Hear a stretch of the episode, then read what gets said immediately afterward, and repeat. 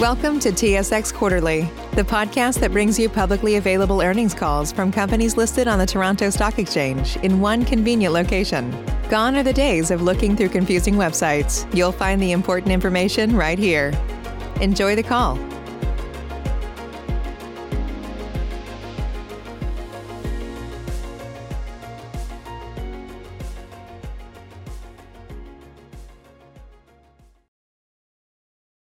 Ladies and gentlemen, thank you for standing by, and welcome to the Intact Financial Corporation Q4 2020 Results Conference Call. At this time, all participants are in a listen-only mode. After the speaker's presentation, there will be a question-and-answer session. To ask a question during the session, you will need to press star one on your telephone. Please be advised that today's conference is being recorded. If you require any further assistance, please press star zero. I would now like to hand the conference over to your speaker today, Ken Anderson, Senior Vice President, Investor Relations and Corporate Development, Intact Financial Corporation. Thank you. Please go ahead. Thank you, Mike. Good morning, everyone, and thank you for joining the call today. A link to our live webcast and published information for this call is posted on our website at intactfc.com under the Investors tab. As usual, before we start, please refer to slide two for a cautionary language regarding the use of forward-looking statements, which form part of this morning's remarks, and slide three for a note on the use of non-IFRS financial measures and important notes on adjustments, terms, and definitions used in this presentation. Our executives are again joining virtually today from across the country. In Toronto, we have our CEO, Charles Brindamour. Here in Montreal are Louis Marcotte, CFO, Isabelle Girard, SVP of Personal Lines, and Patrick Barbeau, SVP of Claims. And from Calgary, we're joined by Darren Godfrey, SVP of Commercial Lines. As usual, we'll begin with prepared remarks, followed by the Q&A. With that, I'll turn the call to our CEO, Charles Brindamour. Good morning, everyone, and thank you very much for joining us today. So we're in the second wave of the COVID-19 pandemic, and the hardship on society continues to be significant. Healthcare professionals and frontline workers have shouldered a lot, and we're very grateful for their dedication. While the vaccine rollout provides a glimmer of hope, it's important that businesses continue to protect and support their employees and communities through these difficult times. We've stepped up by providing 530 million dollars of relief to 1.2 million customers this year. We'll continue to embed longer-term relief measures into our offerings, including rate strategies and product enhancements, to protect and support our most impacted customers. Our relief measures remain risk and needs-based. Our outperformance and strong capital management over the years enables us to provide substantial support to our customers. Now let's turn to results. Yesterday evening, we announced fourth quarter net operating income per share of 3.18 dollars, a significant increase over Q4 2019.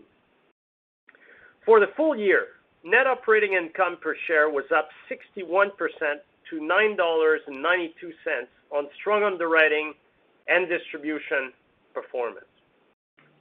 Our strong results translated into an operating ROE of 18.4%.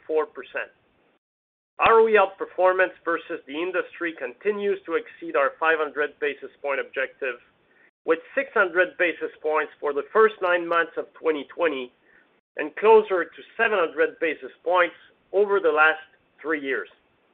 Top-line growth was solid 8% in the quarter, with Canada up 6 and the U.S. up 19%. The strong combined ratio of 85.6% included 74 million dollars of CATs, with 23 million dollars related to COVID-19. The increase to our COVID-19 provision is related to our exposure in liability and entertainment and reflects the intensity of the second wave. In Canada, the combined ratio of 84% was strong, while our U.S. commercial lines delivered solid 92%. Let's now look at our results by line of business, starting right here in Canada. In personal auto, premium growth was solid at 5%. Our competitive position remains strong with north of 3% unit growth after adjusting for our exit from British Columbia. The combined ratio of 82.6% benefited from reduced driving, our profitability actions, and more favorable weather, offset in part by customer relief measures and increased severity. Overall, our personal auto business is solid, and I expect it to operate in the low end of the mid-90s range in 2021 as claims activity gradually returns to normal and as our customer relief is earned. Looking at the industry, rate momentum has been impacted by the crisis, and we've seen some short-term softening. However, with an industry combined ratio close to 100% for the first nine months of 2020, we expect corrective rate measures to resume as claims frequency returns to historical levels. In personal property, premiums grew 10%, driven by unit growth, firm market conditions, and the GCNA acquisition. The combined ratio at 73.2% in the quarter and 81.7% for the year was exceptionally strong and driven by our profitability actions over time and benign weather. I expect this segment to continue to operate sub 95 in both good and in bad times. In commercial lines, premium grew 5%, with the GCNA acquisition adding 5 points, offset by 6 points from our 50 million targeted relief program. The 95.3% combined ratio in commercial lines was solid, considering it included the 6 points impact from that relief program and 2 points of COVID-19 CATs. The commercial lines industry is entering its third year of hard market condition, which supports our view that this segment should run in the low 90s. Moving to our U.S. commercial business, premiums grew a very strong 19%, with the GCNA acquisition adding 6 points. Hard market conditions and high customer retention drove the top line this quarter. The combined ratio at 92 was solid. With continued profitability actions in place, this business is positioned to deliver sustainable low 90s performance. Turning to strategy, we're moving diligently on the RSA acquisition and currently focusing on three areas: closing the deal, value creation, and engaging with our colleagues at RSA. First, we're progressing well towards the scheduled closing in the second quarter. We've received approval from the Canadian Competition Bureau as well as from RSA shareholders. It's all hands on deck as we continue to work with regulators in different countries for the remaining approvals. Second, we're gaining clear visibility on the value creation opportunities as we work on the integration and transition planning. We're reaffirming our NOIPS accretion targets, which have us reaching high single digit in the first 12 months and increasing to upper teens within 36 months. As well, we continue to expect mid-teens operating ROE in the medium term, and book value per share is expected to be up 25% at closing. Finally, and most importantly, we're engaging with our colleagues at RSA. We've met with most of the senior management team as we undertake strategic reviews of the business. I'm pleased with the engagement and our shared pursuit of outperformance, and I look forward to welcoming our RSA colleagues into the Intact family in the coming months. While we're working to ensure we hit the ground running with RSA, we continue to strengthen our competitive advantages at home. A great example of this is On Side Restoration, a business we acquired over a year ago. We've grown its top line by over 20%, making it the clear leader in home restoration in Canada, with expanded operations in seven provinces. We've improved margins by a third, and we've significantly increased customer satisfaction, with job cycle times cut by 15%. The On Side team is executing, and there's lots of momentum in this business. We're also strengthening our digital and data advantages. Our Intact and belairdirect apps have seen the number of monthly users more than double this year. As well, our Data Lab team has grown by over 40% in 2020 as they continue to deploy close to 140 advanced models in the field to improve segmentation, support our telematics strategy, and contribute to better customer experience. Overall, strengthening our competitive advantages is core to our outperformance mindset as it allows us to deliver value to our customers and create capabilities that are quite hard to replicate. These industry-leading capabilities were built over a decade and will be particularly important as we integrate RSA. Before I conclude, I'll mention that February is typically when we increase our dividends, which we've done for the past 15 years. We fully intend to raise our dividends this year to maintain this track record. Given the current regulatory environment, we've postponed the increase to a future quarter in 2021. In conclusion, we've delivered outstanding results throughout the year, provided relief to over 1 million customers, and continued to advance our strategy. We accelerated our diversity and inclusion initiatives, and our people are more engaged than ever before. GCNA has become an integral part of our business, and we announced the acquisition of RSA, which accelerates our strategy and certainly strengthens our ability to outperform. So, to our people across North America, it's been a challenging year, and I want to thank you. You guys really stepped up. And as we enter into 2021, I know we have the best teams, and we've shown that our business is tremendously resilient, and we have strong momentum to surpass our financial objectives. And with that, I'll turn the call over to our CFO, Louis Marcotte.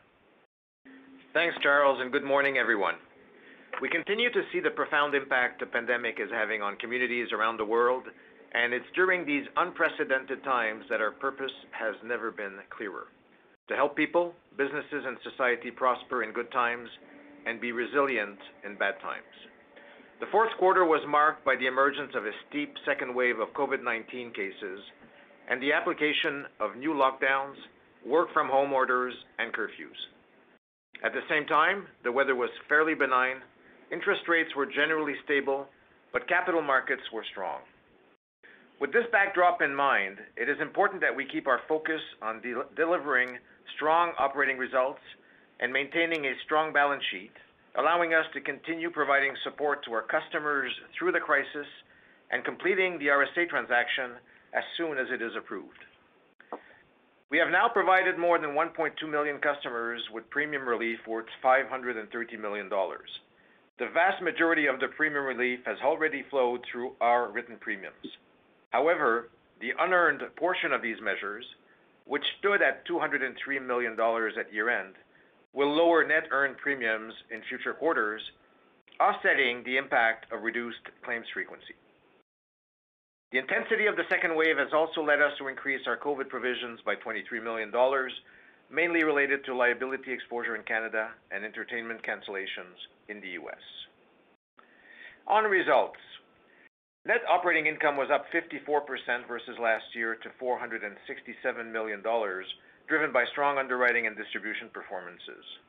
Underwriting income grew 81% over last year as better weather, reduced claims activity in personal lines, and our ongoing profitability actions drove lower claims frequency in Canada, all of which were partially offset by our customer relief measures. Net investment income of 143 million dollars in the quarter was unchanged from last year, as the benefit of higher invested assets was offset by lower reinvestment yields. On a full year basis, investment income was flat for the same reasons, and we expect a similar result in 2021 before reflecting the impact of RSA.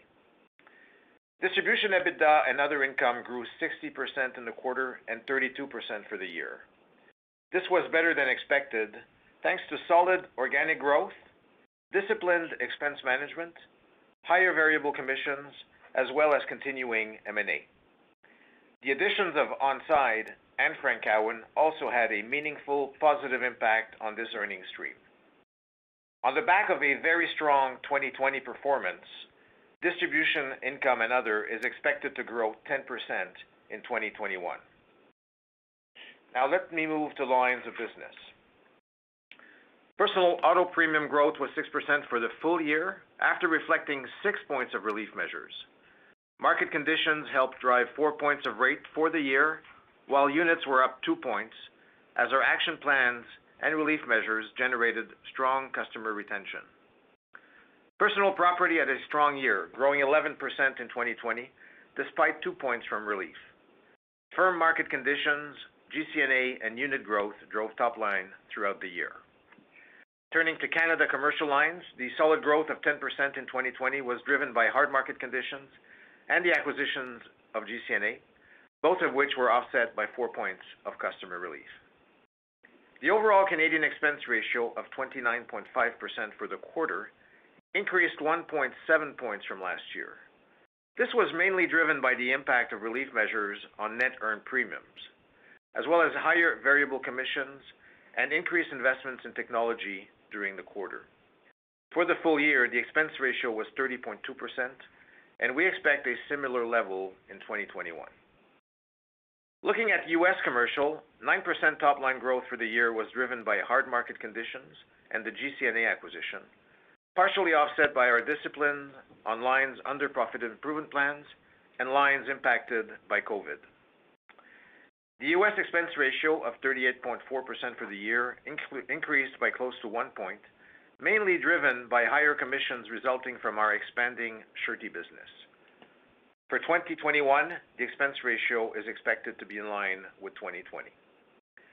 Since we acquired OneBeacon three years ago, delivering a sustainable low 90s combined ratio has been our main focus. We've taken several actions to get there, namely the exit of unprofitable lines of business, the implementation of profit improvement plans in others, the realization of synergies, as well as claims and underwriting actions.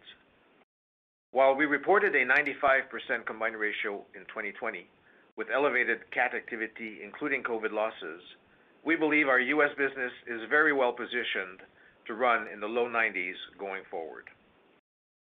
Moving to our balance sheet. We ended the quarter in a strong financial position with a total capital margin of 2.7 billion and a debt to total capital ratio of 24.1%. Included in these figures is 600 million dollars of medium-term notes issued to finance the RSA acquisition. When I exclude this, our leverage is essentially at our 20% target. Remember, the proceeds from our 4.5 private placement subscription receipts are not yet reflected on our balance sheet.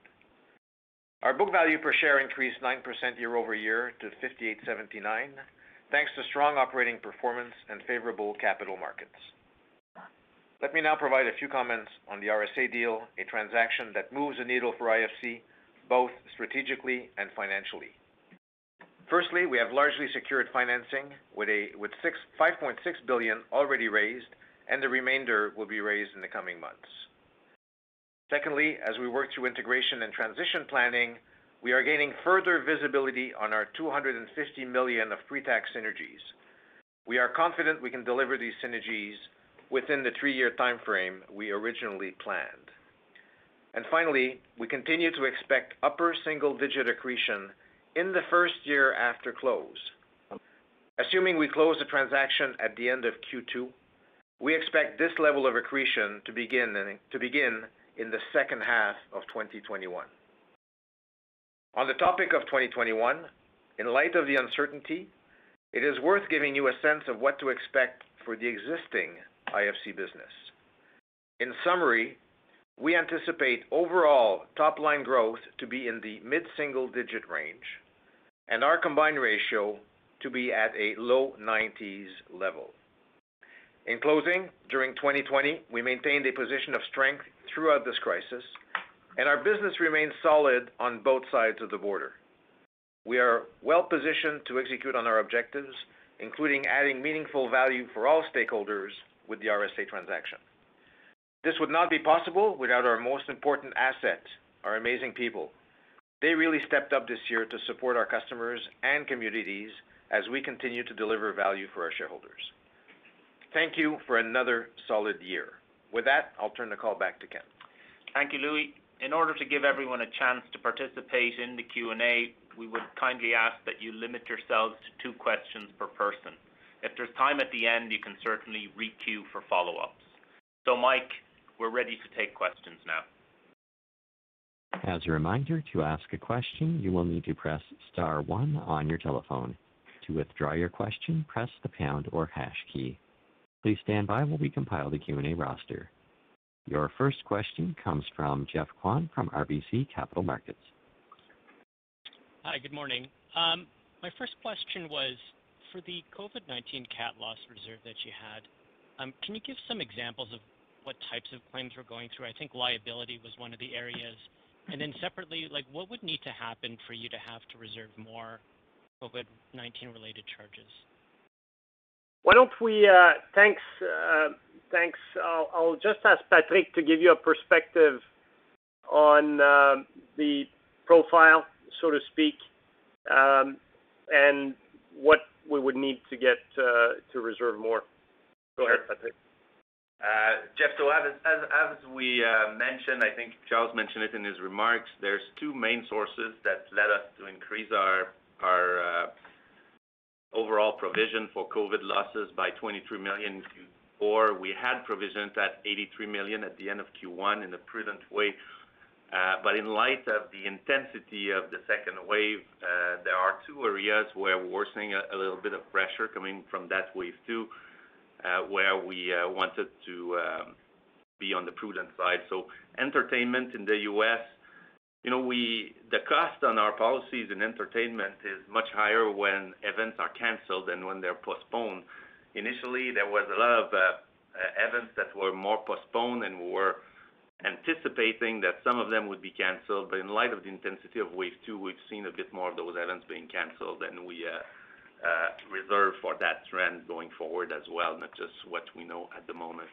And in liability in Canada, there's a few different uh, types of liability that can happen in our portfolio. This is nothing around business interruption, just to be clear. It's really liability. So some of our clients uh, you know, being sued for negligence. There's a duty to defend in our policy. The plaintiffs still need to prove negligence, uh, but there's just a little more activity. So on the liability side, it's not really linked to specific cases, just the increase of activity given the uh, the intensity of the wave that let us uh, decide to add a little bit of reserves in Canada as well.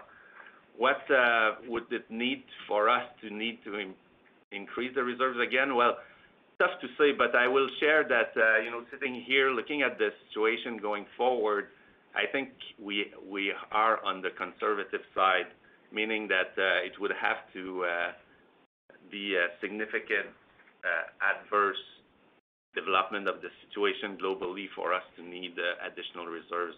We don't expect we'll have to move it this year from this point. And if I can add a bit of color, Geoff, um, you know, you'd have to picture a third wave with the same intensity of the second wave with you know severe lockdown measures potentially to be in a zone where we would look again.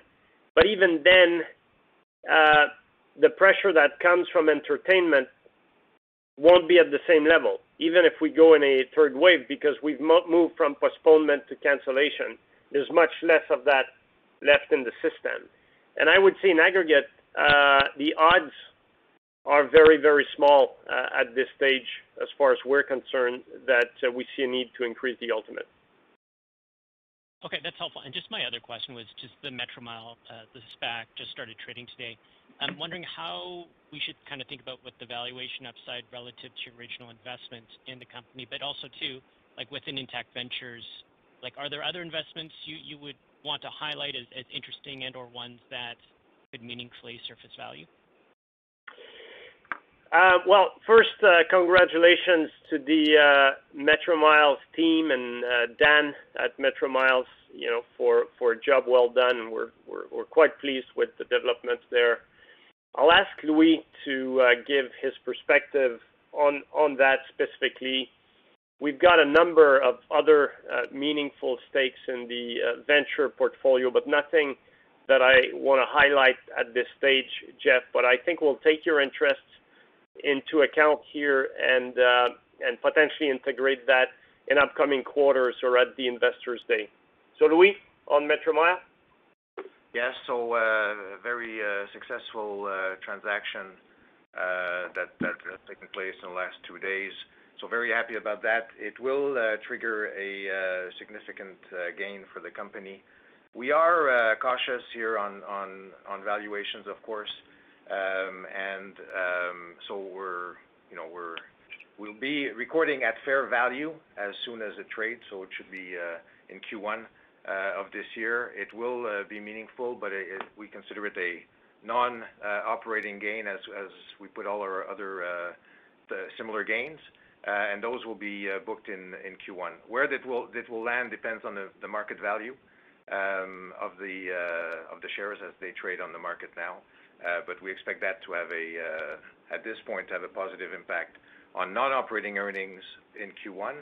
And then we'll carry it at fair value, so the ups and downs will flow through uh, earnings until we decide what we do with the shares. Do you have the number of shares that you're owning on with the SPAC now trading? So we haven't shared that information. Obviously, it's a small share of the uh, overall uh, corporation, but we have not shared the uh, numbers there, Jeffrey. Okay. All right. Thank you. Your next question comes from Mario Mendonca from TD Securities.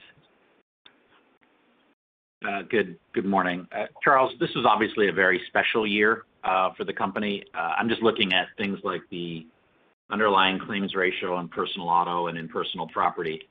Uh, just the improvement we saw this year, and and these look like record years in terms of where these ratios are falling out. Uh, how does that influence your thinking uh, about further premium relief or rate reductions in 2021? And Does that inform you in any way about the capacity to drive higher pricing when when COVID-19 is behind us? Mario, clearly it's been a very strong year. Uh, there's no doubt about it with uh, an overall combined ratio in Canada uh, you know, in the upper 80s, all lines combined, including the provisions we've taken for COVID-19. The weather has helped a little bit. But you know, macro level, we are in a tight uh, marketplace. I mean, the industry's combined ratio was 100% uh, at the end of Q3 this year. Automobile insurance was in and around 100% for the industry. And so we're in that phase of the cycle, you know, again, at the macro level, where the outperformance is really strong, but the industry has yet to catch up on the actions we've been taking over the past you know, three, four years. And so I do think that 2021 remains a year where we can take advantage of market conditions, maintain solid outperformance, uh, and grow the business in a very healthy very healthy fashion. And I see that in personal property still. I don't see personal prop softening. I think there's a fair bit of work that's needed still at the industry level, and one year of favorable weather is not going to slow that down. In commercial lines, we're in year three of what started as a firm market to what is now a hard market, and COVID has not been helpful. Uh, and I continue to see a fair bit of digestion needed in commercial lines, and certainly true in the U.S., where we've got strong performance in personal lines. I think that the run rate performance is really strong, and we intend to grow our positions there and hopefully expand the margins in the hard market, uh, uh, but grow the top line as well. Automobile is in a different zone, Mario, clearly. Um, it is in a zone where the cost equation has changed probably for a bit longer than what we anticipated in March and April, and that's why we've gone from relief to rates. And I think uh, you've seen the industry move in that direction as well to a certain extent. And when I look at rates sitting here today in automobile insurance, there's not really rate increases flowing through the system on a written basis uh, at this stage. I think you look at the industry, you see rate increases in some parts, you see rate decreases in other Uh, parts. I do think it's temporary. I think that there's the industry's performance is not that great.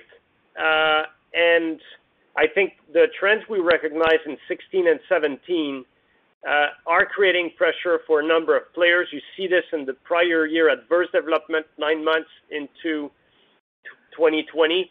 So My view is you're probably in a flat environment from a rate point of view in automobile, but one where the cost equation warrants it, in my view. But I think as driving gets closer to normal, I do think that we'll be in a fairly rational environment. Hard to tell you know, how long the return to normal will be. I suspect you've got at least a year of that. But uh I think we can uh we can win in the near term and capitalize on strong performance in automobile and hopefully grow that platform. Uh, as a follow-up, could you talk a little bit about, uh, I think in your MD&A, you do talk about further premium relief beyond what the company has already announced. Is there any way you could help size that? And maybe I'll ask it in this way. You've got 203 million left to be earned. Uh, would you see the premium relief, new premium relief in 2021 rivaling the 400 and some odd million Uh, that was written in 2020? Is that is that conceivable for 2021? No, I don't think so. I think that um, I would be uh, very very surprised that we would be in that range, Mario, because um, first first of all, the difference in driving in the second wave is very different from the driving in the first wave. Driving in the first wave at one point in time was down 50%. Driving in the second wave um, has dropped, but nowhere near these levels. And as such, I don't see uh, a logic for relief to that same extent. Second point is far more uh, people have embraced UBI, and then uh, rate reflects to a certain extent an expectation of less driving. So I just don't see relief to that extent, Mario, uh, in 2021, no. Thank you. Your next question comes from Jaeme Gloyn from National Bank Financial. Hi, Jaeme. Sorry, good morning. I was on mute there. Uh, My question is around the uh the distribution uh, EBITDA and the solid results we saw in 2020. And uh, Louis, your guidance, I believe, is for 10% growth in uh, in 2021. Can you can you maybe break down that growth rate forecast in terms of organic growth, M&A growth, and uh and how you see the underlying businesses or business as it's constructed today with revenue coming from On Side, revenue coming from Frank Cowan, and and let's say other pre-existing brokers in the distribution channel? Sure. Um, so what you're what you're seeing this year, as I mentioned earlier, was the organic growth, the profitability uh, of of the underwriting, some expense management. Uh, As an example, during the crisis, the the brokers pulled back on some of their uh, marketing spend, as an example. Uh, and there's a bit of M&A uh, in there. So this is like the ongoing M&A where they consolidate the market uh, progressively. And then the addition of On Side and Frank Cowan. So that led to the 32% overall. Next year, we're guiding to 10%. Firstly, you know, we're off to a very, we're comparing ourselves to a very strong 2020. Um, so I guess we're a bit ahead of the game here in terms of the earnings where they stand today, given what we delivered in 2020.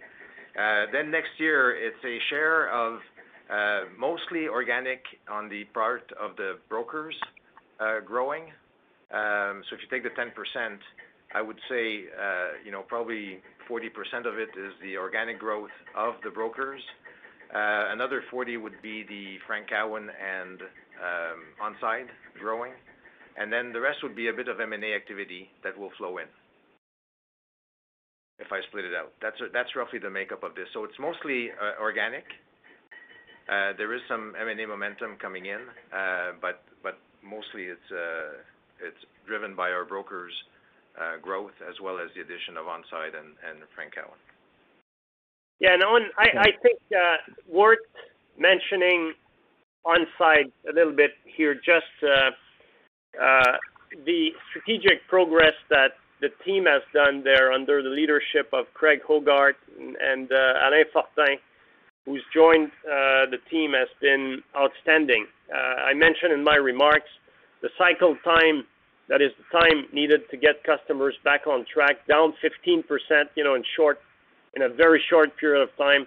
We're targeting 50% cut uh, in cycle time.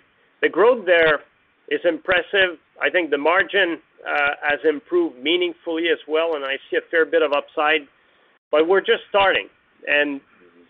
My own view of the upside there, there's a big capacity issue in that space. There's a quality issue in that space. It's super fragmented. So our thought process on On Side is very much consistent with what we tried to do with BrokerLink a decade ago, to build capacity at scale and then do this profitably. And I would say, uh, we're probably ahead of where I thought we'd be in this acquisition, and so we'll put more capital there and uh, certainly leverage this platform in the RSA integration, which will really help the platform uh, as well and the customer experience. So I'd say this is a second uh, source of business that's, first of all, inversely correlated with the underwriting performance that investors should keep an eye on in the next three to five years.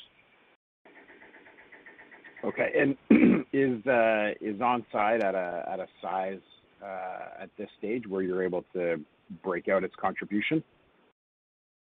Not yet. Okay. Uh, otherwise, great answer. Thank you very much. Thank you. Your next question comes from Doug Young from Desjardins Capital. Good morning. First question. Morning, Doug. Morning. Back to the outlook, Charles. And I think, and correct me if I'm wrong, the outlook for personal property might have changed a little bit. I think you're now looking at mid-single digits, um, down from mid to high single digit growth.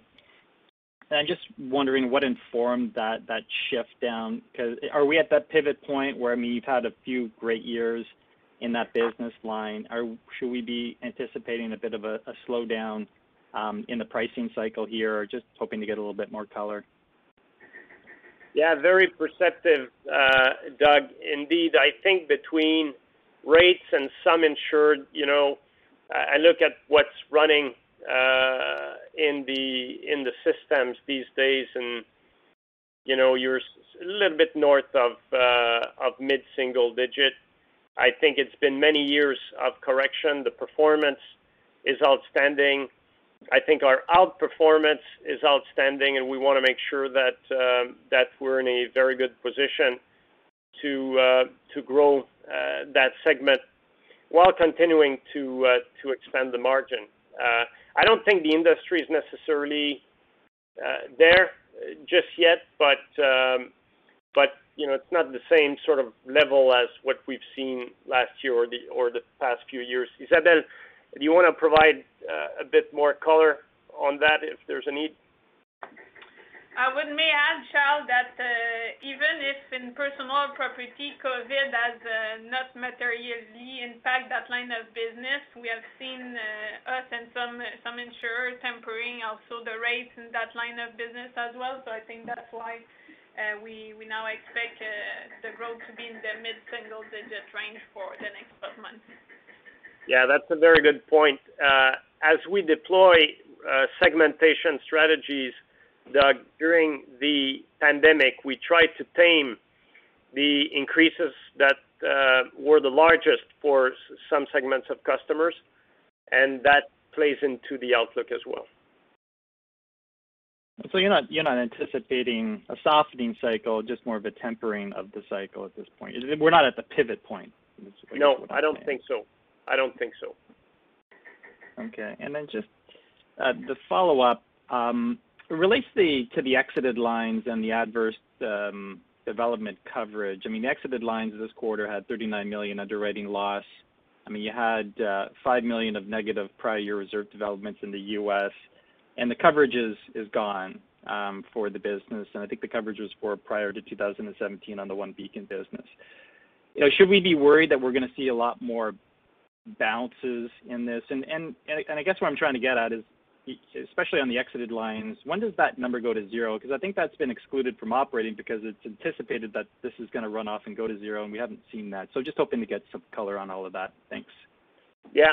When we uh, closed the transaction, Doug, we exited right then three lines of business, um, or two lines of business and then healthcare maybe a year later. And um our view is that these should not be a drag going forward. We tried to make sure they wouldn't be, and uh, it certainly reinforced our view that the call to exit those lines of business was the right call. And I think we need to be. So I don't expect a drag. And when I look at the ongoing lines of business, I'm quite pleased with the trajectory of the performance there, and you've seen a strong 92% in Q4. Um, and A market that's very supportive. And I think from a reserving point of view, you know, we've put ourselves in a position to avoid bad surprises from those lines. So so we shouldn't be anticipating. I mean, 2020, there was some significant losses. I think it was in the 60 million underwriting, if I'm correct. So that that should essentially go, you know, in 2021, 2022 towards zero. and Maybe you can just, if you can provide color, what produced the loss in that exited lines? Um, Patrick, do you wanna give a bit of color on that or Darren?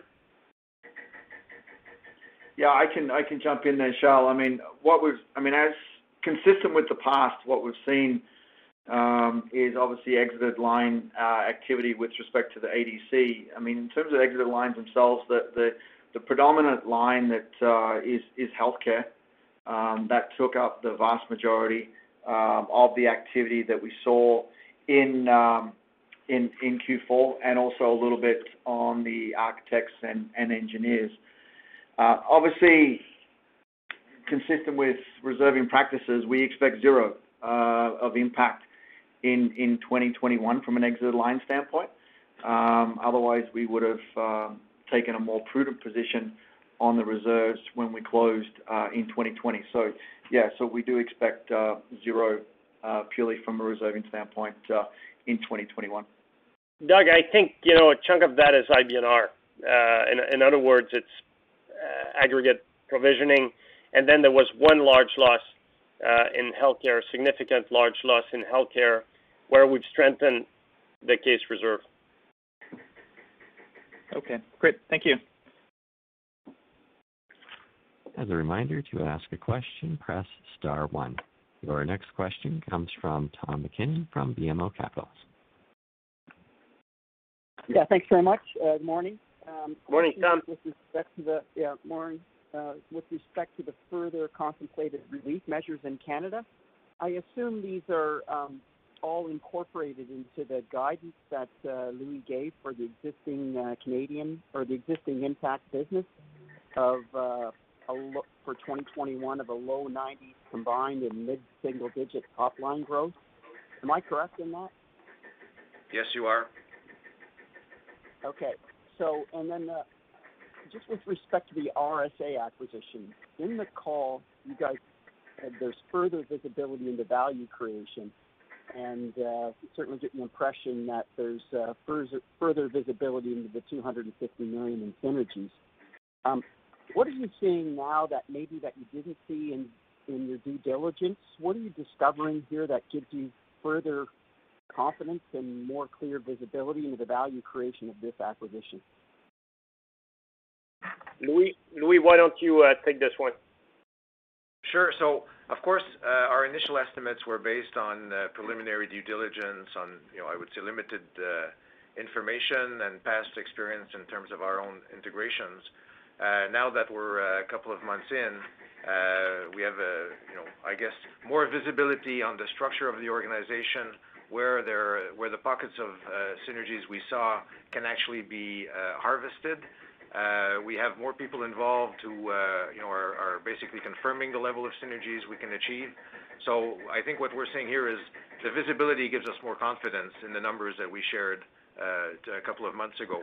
So uh this is really the essence of what we're saying. A bit the same on the integration side, Uh, being able to uh, identify what we have to do and how much it will cost. So it's more reaffirming a bit uh, the values now that we're three months in that we had stated at the outset of the transaction when we were somewhat limited in terms of information sharing with the target.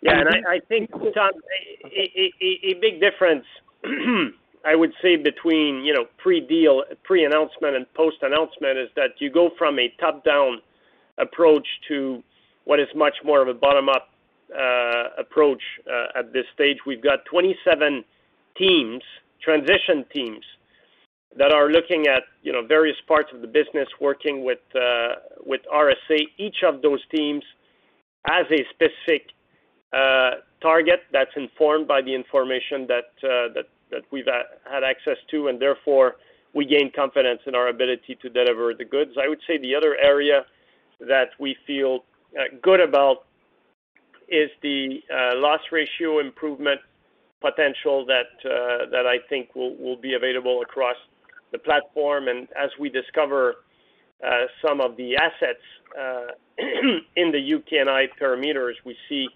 you know, a fair bit of value in some of the assets that we didn't know as well. So, for all these reasons, we're pretty confident Uh, in the guidance we've provided. And I believe the 250 million of expense synergies does not include the benefit of risk selection improvements or revenue synergies. Correct. When you talk about loss ratio improvement or assets in the UK, these are things that are not in the 250 million in terms of expense synergies. Is that correct? That's correct. Okay. Thanks very much.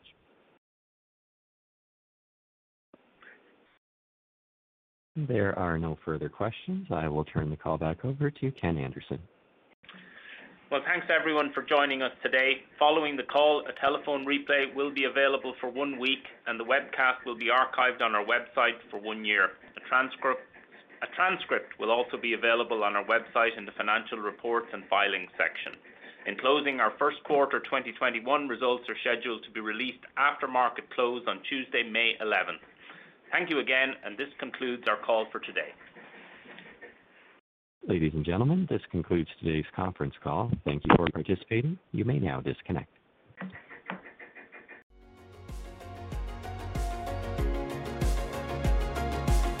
Thank you for listening to TSX Quarterly. If you enjoyed the cast, remember to leave a good rating. And remember, for any additional inquiries, please consult the company's investor relations section on their website. See you next time.